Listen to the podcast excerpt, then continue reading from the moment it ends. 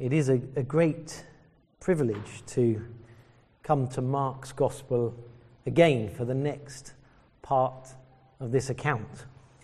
And over the last few weeks, we've already seen Jesus has been baptized. He's called his disciples. He's shown them a few healing powers. And last week we saw he's begun to teach them in parables. And now Mark is going to show us more in his good news story about Jesus. But today there's no obscure parables and riddles in this section. This is pure, evidential displays of power. This part of Mark is about a local storm on a lake and a man who seems to have a few issues. And there's quite a bit of mention of fear. But is that relevant for us? Can we really connect with that? You've just been talking and thinking a bit about fear. But we've not really got anything to fear today, have we? Our society has things sorted. Our boats can weather storms. We have care for people who need help medical care, social care, financial care, mental health care. We have it all. We live in a stable, peaceful, wealthy country. Our leaders see to all that. What do we know of fear? No one is really fearful or anxious about anything, are they? Nothing rocks our boat, so to speak. It's not true, is it? It's simply not true. And as you had those conversations perhaps about fear and what we might fear, I wonder if a few things cropped up, like a lack of control, uncertainty. What about the word or the thought of the future? So, do we need to read Mark's good news? Well, let's take a look. Before we look into Mark chapter 4, the end of that, so you might want to be ready with that, it is worth remembering perhaps a little bit about what the first hearers of this gospel would probably be experiencing. They had political turmoil. We might know a bit about that. Terrorism, corruption, and state persecution. Those were the order of the day. Also, their likely views on water and spirits might be worth some consideration. And in particular, a distinction is not made between what we classify as spirits, ghosts, demons. They don't tend to distinguish. And in addition, water is actually quite significant. Water was traditionally seen as a barrier to spirits. They couldn't survive in it, and they were unable to cross it. Now, those ideas might add insight to the passage for you as you read it, but they might not. So we'll see. Mark chapter 4 and verse 35.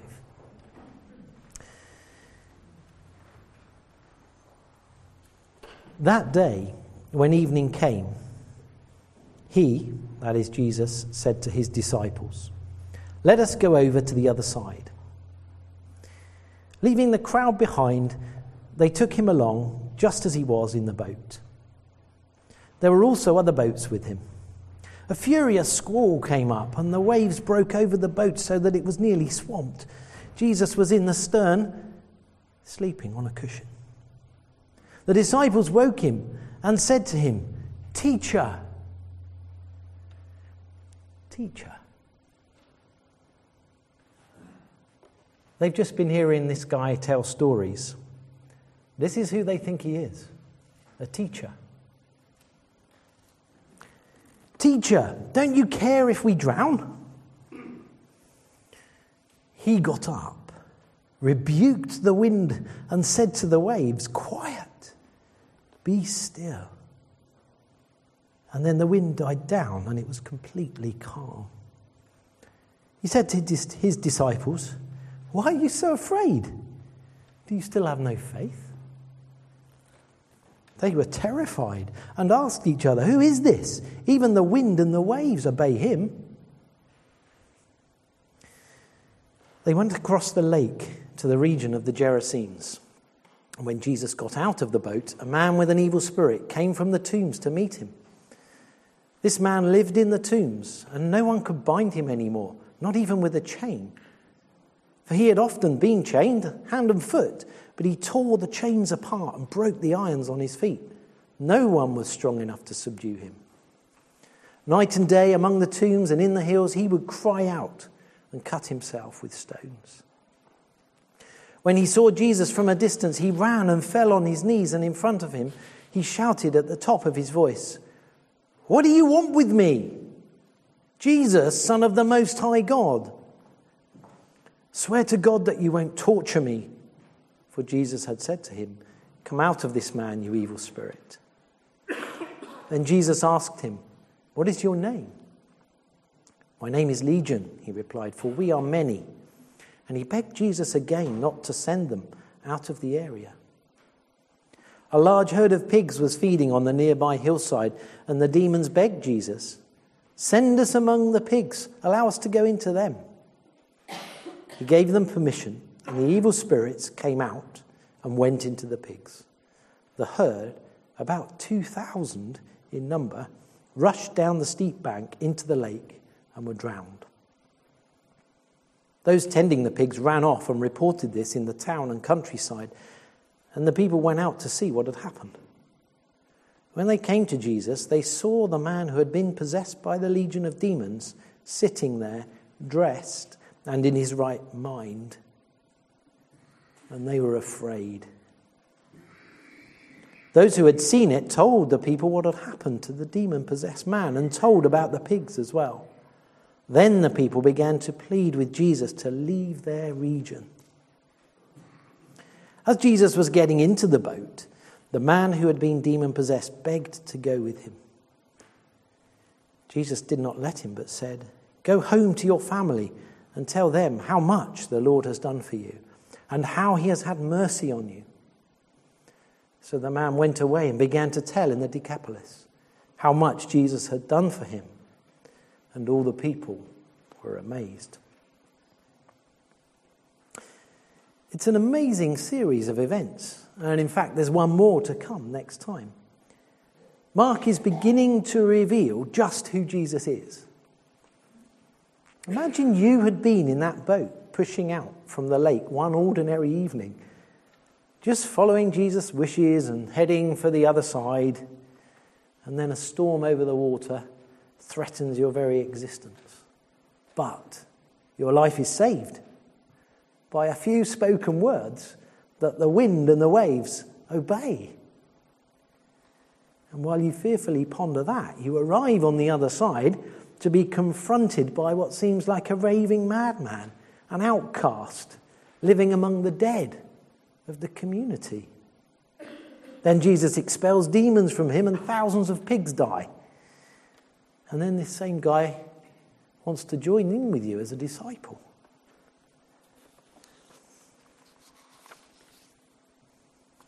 It's all a bit unexpected, really. You might recall Sim talking about Jesus acting in unexpected ways. And in many ways, unexpected kind of equals frightening. We fear the unexpected and the unknown. So, little question what would you do if you were there? Would you continue to hang around Jesus after this? It's a great show of power, but it's not normal. It feels dangerous outside of the comfortable. It makes you fearful. It's pretty disruptive to ordinary life. So, where to go from here then? What would you do? Stay with Jesus? extraordinary, frightening, weird, disruptive, but amazing with vast power. Or maybe, maybe it's best just to get far away from Jesus, explain everything away, despite the evidence, try and forget the whole thing, and just carry on with normal life. like the citizens of the Gerasenes. Perhaps what you would do depends on the answer, I think, to a very important question. And the disciples actually ask this in verse 41.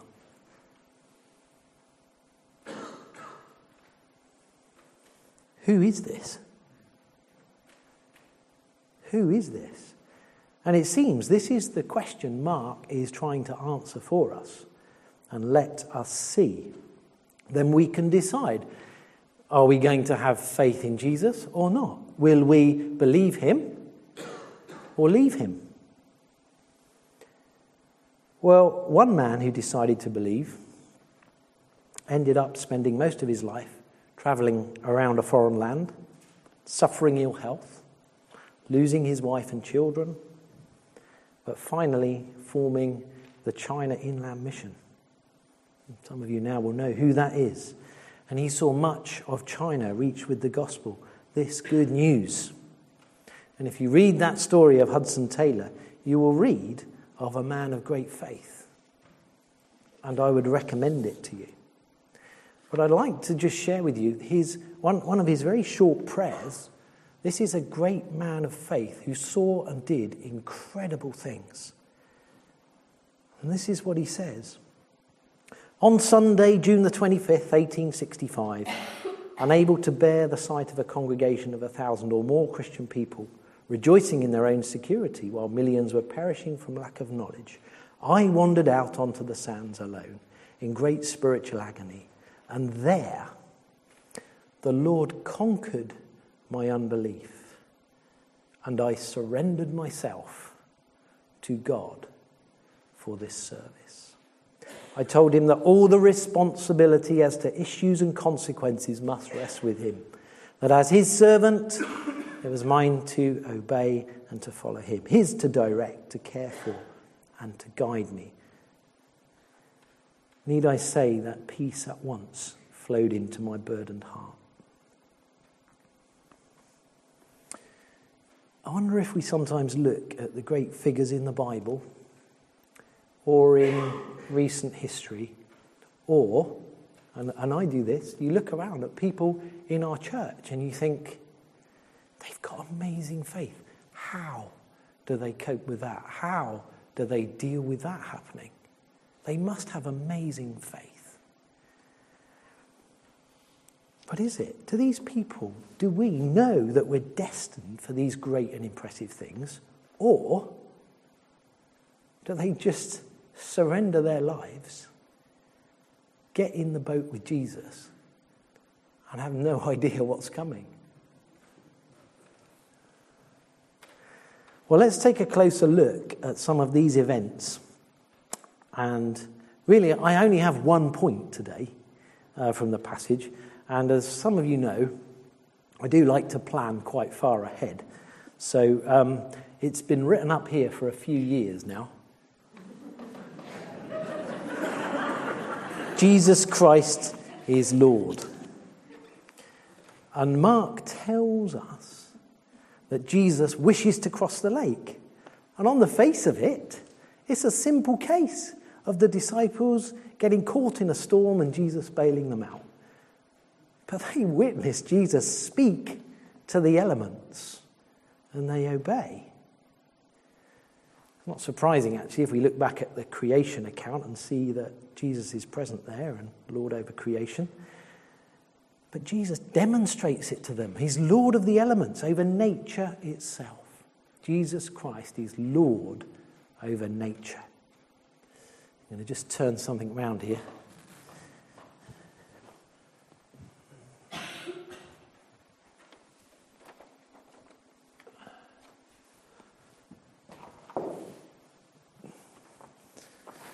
Oh, didn't expect to make that first time. Two to go. This crossing of the water is then made. The disciples are fearful and wondering who is Jesus. But then more gets revealed to them. They've seen Jesus cast out an evil spirit before, actually, uh, if we remember back to that passage. But it was in their synagogue. This is different. This is a group of non Jewish people. Legion, as he was known, he's not going to be found wandering around in any synagogue.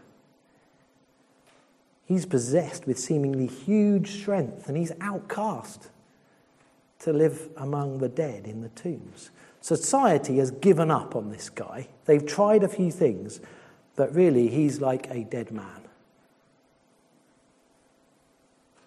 He's, he's even given up on itself, it, it seems.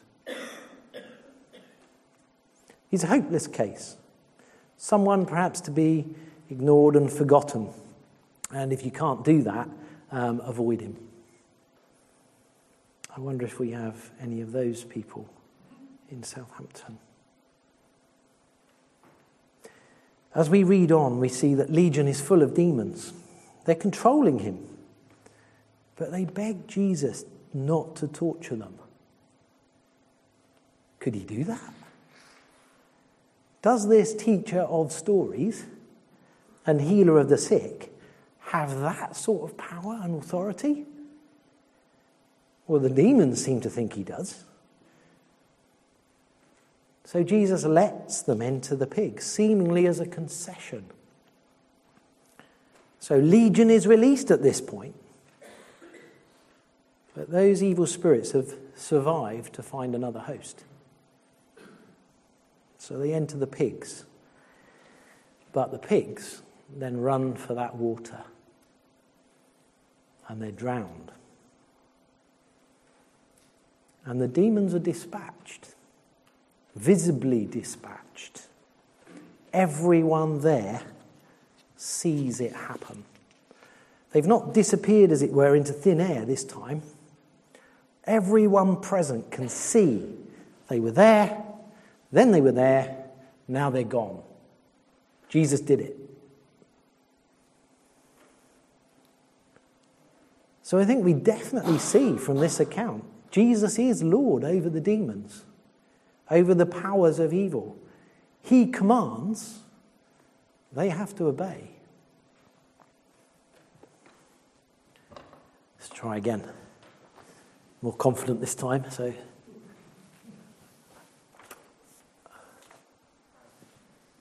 Jesus Christ is Lord over powers.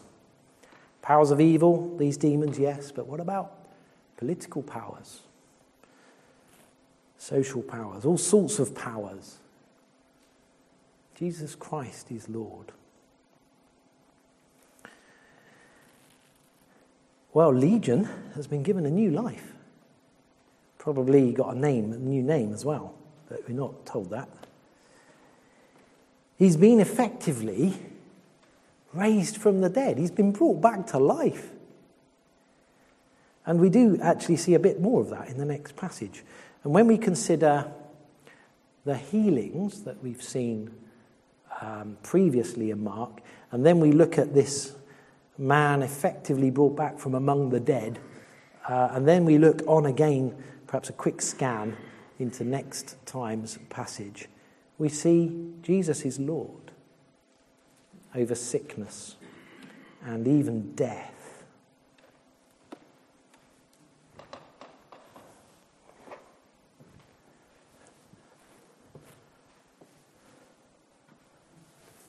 It's all right, James. I think uh, your guitar's safe.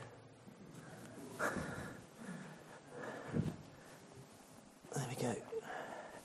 Jesus Christ is Lord, even over death. Now look at those three nature, powers, death. I think that pretty much covers all of our experiences and circumstances, don't they? All of our fears. The response of this restored man is to want to follow Jesus to be with him, to be near him, get in the boat with him. But Jesus has another calling on his faith. He's to become an evangelist, actually. He's to go around and tell this good news, what the Lord has done for him. It's quite a contrast with quite a few of the other healings where Jesus says, Don't tell anyone. But he's in a different place.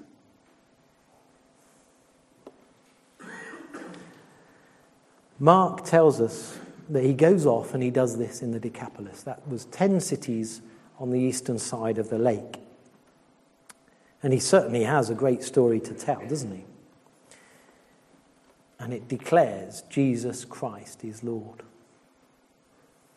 But I think for us, importantly, his faith shows us that he surrenders to Jesus. He does what Jesus asks of him. And this, it seems, is the outworking of faith. Now, I think when Andrew spoke a few weeks ago, he mentioned this idea of surrender. And I can remember that being quite a thing uh, when it was spoken. And that's grown uh, as I've prepared this surrender and faith.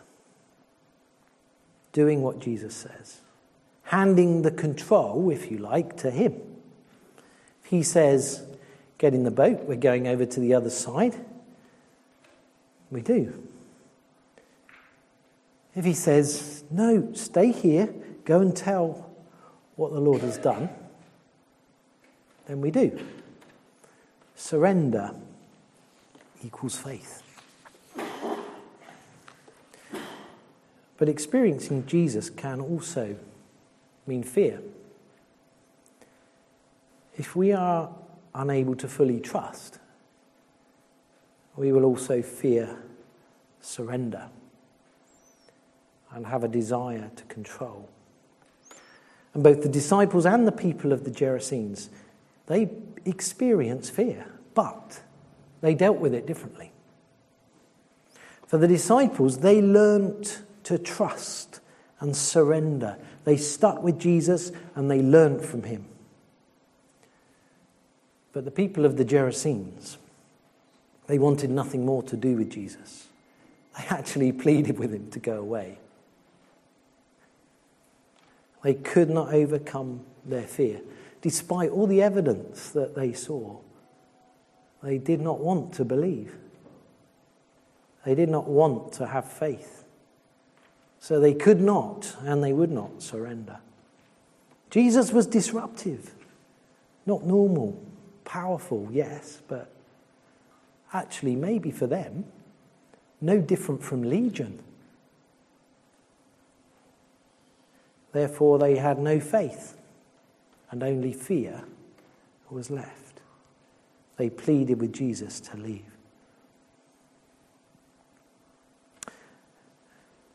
I think at this point it's worth remembering that when Mark is writing all this, all these things about Jesus being Lord over nature, powers, death,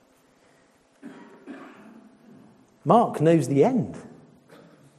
And he knows that this powerful, unstoppable man will walk willingly to a torturous death to pay for the sin of his fellow man. No one can take Jesus' life, he offers it, he gives it willingly for you. He actually relinquishes all that power, all his rights, all his perfection gives it all up to save us. He surrenders it.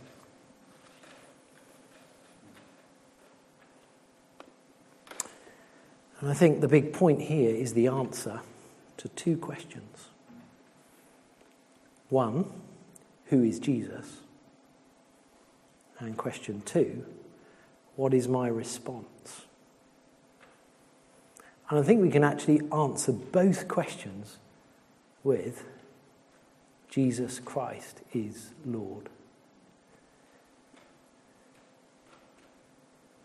Jesus Christ is Lord over creation and nature. That's who he is. Jesus Christ is Lord over earthly and spiritual powers. That's who he is. Jesus Christ is Lord over sickness and death. That's who he is. What's my response?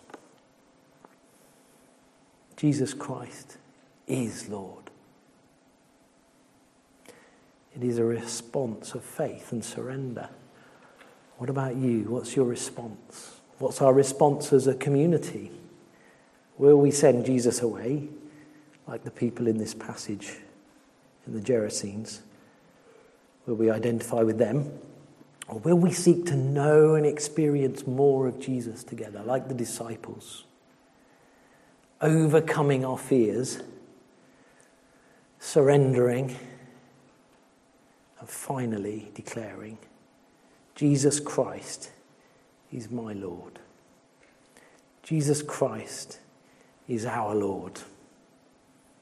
Jesus Christ is Lord.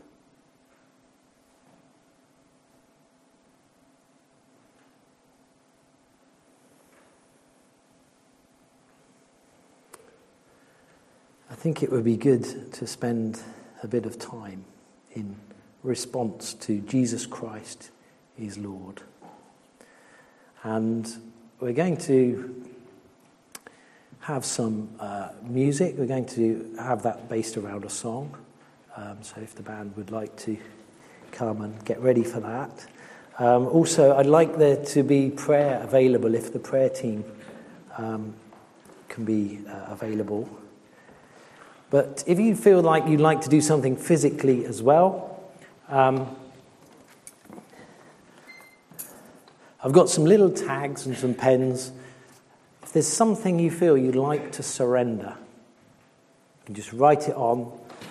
Well, uh, we'll put a few of these around the, the church, and we can just hang them under Jesus Christ as Lord. Surrender it. So if you'd like to feel physically that you want to do that, write that down.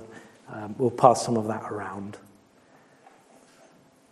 Remember Hudson Taylor's prayer of surrender. He just gives it all, surrenders it. There are those of us in spiritual battles. We can pray for each other in that. So if you want to pray with someone nearby, great, do it. If you want to change the way you are sat, go and stand somewhere or kneel somewhere, that's absolutely fine. Those of us with fears, what, what, why, why do we carry on with those fears? Let us stand together. Let us pray for each other.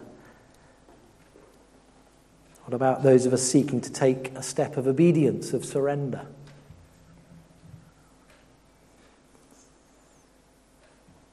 It's one thing to surrender perhaps all our hopes and dreams and even fears. But what about our failures? Sometimes it's past or present failures that hold us back. Do you know we can surrender those as well? Thing about surrender is actually something no one else can do for you. And you can't do it for anyone else. So, this is quite a personal response in a way. So we'll sing the song, and um, if during that you want to write uh, something down or you want to pray with someone, or, uh, we'll, we'll just see how it goes from there.